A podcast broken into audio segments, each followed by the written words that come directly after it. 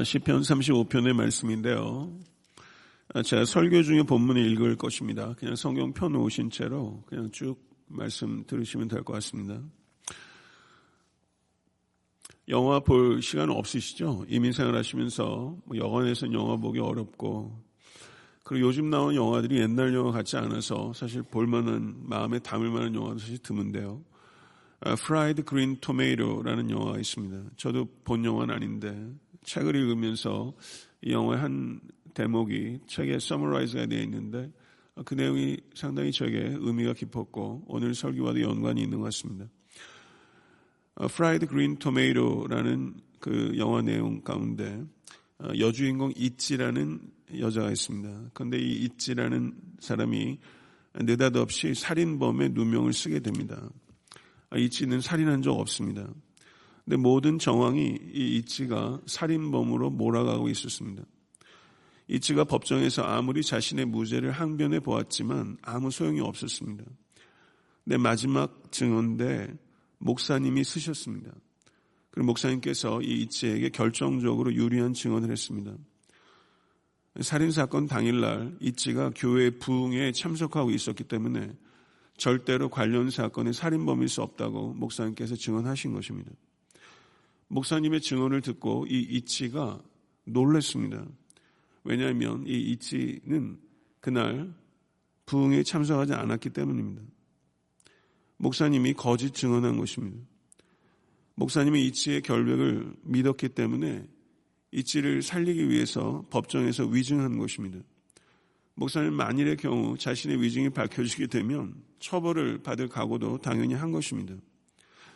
그런데 이 목사님은 마을 사람들의 사랑과 존경을 다 받고 있던 분이기 때문에 모든 사람들이 그 증언을 믿었고 검사조차 기소를 철회해버렸고 이치는 풀려나게 되었다는 것입니다. 이 목사님의 법정에서 증언은 당연히 거짓말이었습니다.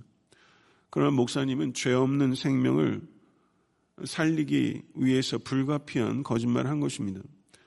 그래서 그 결과 이치는 억울하게 사형을 당할 뻔했지만 목사님의 위증 덕분에 살아나게 된 것이죠.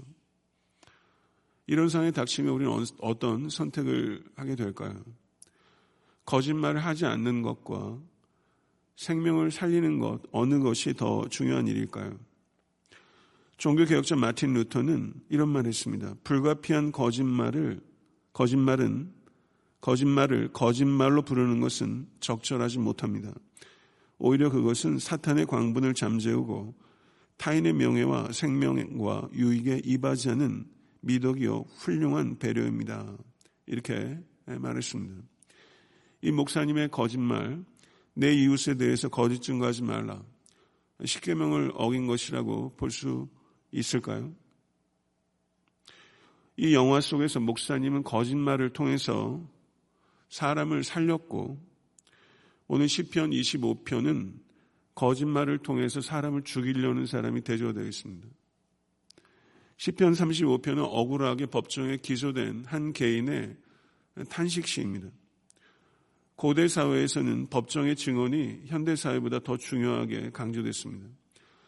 법정의 증언에 따라 사람이 살기도 하고 죽기도 되었습니다. 거짓 증언으로 인해서 무고한 사람이 재산을 뺏기고 사형을 당할 수도 있기 때문에 이 위증에 대해서는 그 처벌이 무척 무거웠습니다. 이 시편의 35편의 언어들을 보게 되면 거기에 법정 용어 그리고 전쟁터에 쓰일 법한 용어들이 많이 사용되고 있을 때 확실하지는 않지만 아마도 이 시편 기자가 이방 나라들과 조약을 위반했다라는 거짓으로 전쟁의 위협을 받고 있는 상황이었던 것으로 추정 가능합니다. 여하튼 이 시편을 통해서 우리가 생각할 수 있는 것은 억울하게 모함 당했을 때 살다 보면 그런 일들 있지 않습니까? 억울하게 모함 당했을 때 우리가 어떤 기도의 언어를 찾아야 하는가 하는 것을 오늘 시편 35편에서 우리가 배울 수 있습니다. 시편 35편은 잘 알려져 있지 않고 많이 애송되는 시편은 아닙니다. 그렇지만 오늘 35편을 한번 같이 한번 읽어보면서 여기에서 기도의 언어를 배우는 우리가 되면 좋겠습니다. 28절로 구성되어 있는데요. 1절에서 3절을 한번 보시면 자신을 위해서 간구합니다. 1절 3절 같이 한번 읽겠습니다. 여호와여 나와 다투는 자와 다투시고 나와 싸우는 자와 싸우소서 방패와 손방패를 잡으시고 일어나 나를 도우소서 창을 빼사 나를 쫓는 자의 길을 막으시고 또 내 영혼에게 나는 내 구원이라 이르소서 이렇게 기도했습니다. 4절부터 8절은 대적자들의 파멸을 간구하고 있습니다. 4절에서 8절 같이 한번 읽겠습니다. 내 생명을 찾는 자들이 부끄러워 수치를 당하게 하시며 나를 상해하려 하는 자들이 물러가 낭패를 당하게 하소서 그들을 바람 앞에 겨워갖게 하시고 여호와의 천사가 그들을 몰아내게 하소서 그들의 길을 어둡고 미끄럽게 하시며 여호와의 천사가 그들을 뒤쫓게 하소서 그들이 까닭 없이 나를 잡으려고 그들의 그물을 웅덩이에 숨기며 까닭 없이 내 생명을 해하려고 합정을 받사오니 멸망의 한순간에 그에게 닥치게 하시며 그가 숨긴 그물에 자기가 잡히게 하시며 멸망 중에 떨어지게 하소서 이렇게 기도했습니다. 여기서 이 시편 기자가 자신의 대적들의 계략이 실패하고 실망과 비참함을 경험하고 결국에는 대적자들이 파멸하게 해달라고 간구하고 있는데요. 이와 같은 기도가 정당한 이유는 7절을 보시게 되면 까닭 없이 나를 잡으려고 그들의 그물을 웅덩이에 숨기며 까닭 없이 내 생명을 해하려고 함정을 파사오니 라고 말하면서 까닭 없이 그들이 핍박하고 있다는 것을 언급하고 있습니다. 9절에서 10절의 말씀을 보게 되면 이와 같은 자신의 간구가 응답되었을 때의 기쁨과 감사를 확신 있게 묘사하고 있는데요. 9절과 10절의 말씀을 같이 한번 읽어보겠습니다. 내 영혼이 여호와를 즐거워하며 그의 구원을 기뻐하리로다.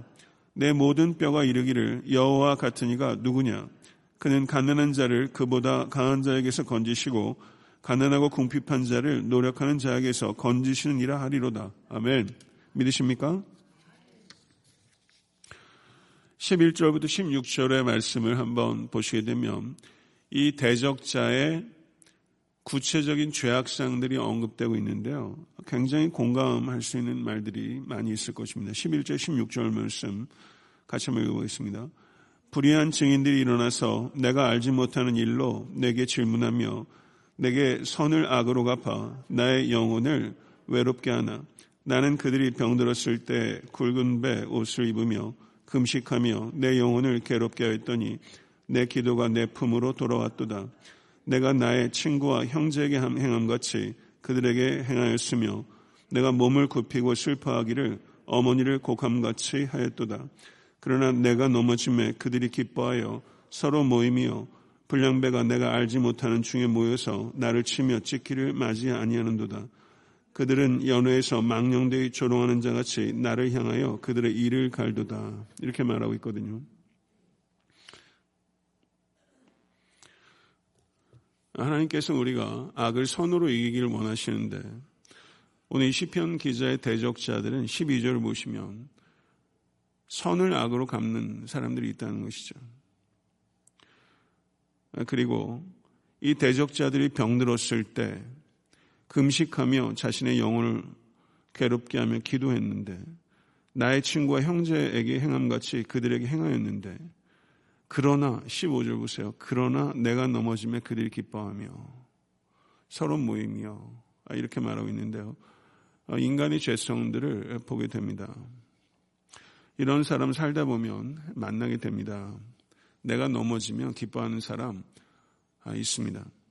내가 정말 그들을 위해서 가슴을 찢으며 기도하고 또 성경인데 불구하고 이런 사람들이 있어요. 사람은 참 악합니다. 그런데 그 악함이 우리 안에도 있다는 것을 우리가 발견하는 것은 매우 중요한 것 같습니다. 우리가 매 순간 하나님을 의지하지 않으면 우리 안에 있는 죄성은 정말 얼마나 얼마나 뿌리가 깊은지 여러분과 저의 회개가 깊어질 수 있게 되기를 바랍니다. 사실은 이것이 우리의 대적자의 모습이 아니라 우리 안에 기회를 얻지 못한 죄성들이 우리한테 얼마나 많은지 모르겠어요. 17절, 18절을 한번 보게 되면 다시 하나님을 향한 탄식과 간구의 기도입니다. 17절, 18절 읽겠습니다. 주여 어느 때까지 관망하시려 하나이까 내 영혼을 저 멸망작에서 구원하시며 내 유일한 것을 사자들에게서 건지소서 내가 대회 중에서 주께 감사하며 많은 백성 중에서 주를 찬송하리이다 이렇게 말하고 있습니다. 19절에서 21절을 한번 보게 되면 11절에서 16절이 이 대적자들의 구체적인 죄악상이라고 그랬는데 19절에서 21절을 보게 되면 다시 고발하는 부분입니다. 19절에서 21절 같이 읽겠습니다. 부당하게 나의 원수된 자가 나로 말미암아 기뻐하지 못하게 하시며 까덕없이 나를 미워하는 자들이 서로 눈짓하지 못하게 하소서. 무릇 그들은 화평을 말하지 아니하고 오히려 평안히 땅에 사는 자들을 거짓말로 모략하며 또 그들이 나를 향하여 입을 크게 벌리고 하하 우리가 목격하였다 하나이다. 예, 이렇게 말하고 있죠. 굉장히 실감 나는 언어로 되어 있습니다. 까닭없이 나를 미워하는 자들이 서로. 예, 까닭없이 나를 미워한다. 이 말씀 어, 그 복음서에도 어, 인용되어 있는 말씀입니다. 하하 우리가 목격하였다라고 말하면서 거짓말로 목격하였다. 이렇게 말하죠. 가장 거짓된 재판으로 희생당하신 이가 누구시죠? 우리 주 예수 그리스도십니다. 그리고 주의 길을 평탄하게 했던 세례 요한 역시 거짓된 재판 가운데 희생됐죠. 누가복음 6장을 보게 되면 세례 요한이 진실을 말하다가 참수되고 그리고 예수님께서는 진리이신 예수님께서는 빌라도의 재판 그리고 헤롯의 재판, 잘못된 재판으로 인해서 희생당하고 죽임을 당한 일들이 있습니다. 그리고 뒤에 이어지는 내용을 보게 되면 22절에서 26절은 자신의 정당성을 입증해 달라라는 부분입니다. 22절에서 26절 같이 한번 읽겠습니다. 여호와의 주께서 이를 보셨사오니 잠잠하지 마옵소서 주여 나를 멀리하지 마옵소서 나의 하나님 나의 주여 떨치고 깨셔서 나를 공판하시며 나의 송사를 다스리소서 여호와 나의 하나님이여 주의 공의대로 나를 판단하사 그들이 나로 말미암아 기뻐하지 못하게 하소서 그들이 마음속으로 이르기를 아하 소원을 성취하였다 하지 못하게 하시며 우리가 그를 삼켰다 말하지 못하게 하소서. 나의 재난을 기뻐하는 자들이 함께 부끄러워 낭패를 당하게 하시며 나를 향하여 스스로 뽐내는 자들의 수치와 욕을 당하게 하소서. 이렇게 아주 절박하게 자신의 정당성을 입증해 달라라고 말하면서 23절, 24절을 보게 되면 아, 이와 같은 상황에 닥치면 참 기도하기 어려울 것입니다. 그렇지만 시편 기자는 나의 하나님, 나의 주여, 여호와 나의 하나님이여 라고 말하면서 하나님의 이름을 더 힘써 어, 부르고 있는 것을 우리가 어, 볼수 있게 됩니다.